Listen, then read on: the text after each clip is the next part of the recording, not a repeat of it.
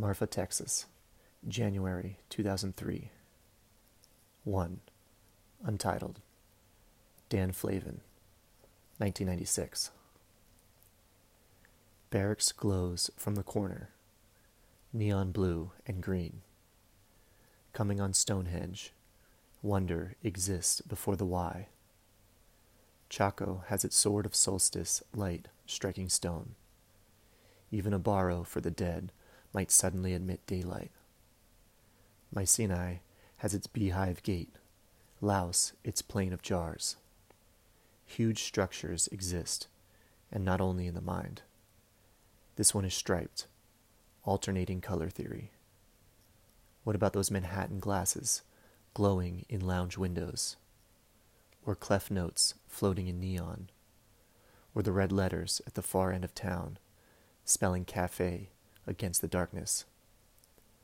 Behind those tubes of color, which like all prison bars, both restrict and liberate.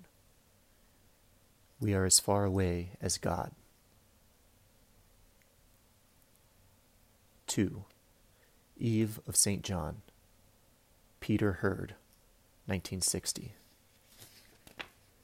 Dark-haired child girl stands out on the plains, poised between dreams of women and the sky, 50 miles west of Roswell, New Mexico.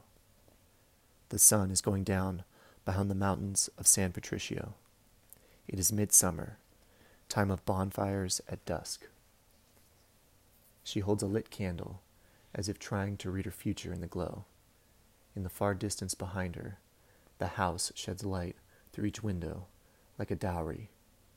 A lone cowboy on a horse gallops by in a trail of dust, in jeans and a thin white shirt, still breastless. She cups the flame with a pensive look, as if a drop of wax revealed fortune. I can't tell her much. As for me, last night, I laid these 2 postcards on my desk, dreamed I was on a train, and heard a voice, speaking as if to only me, saying, "Every person in this world is lonely."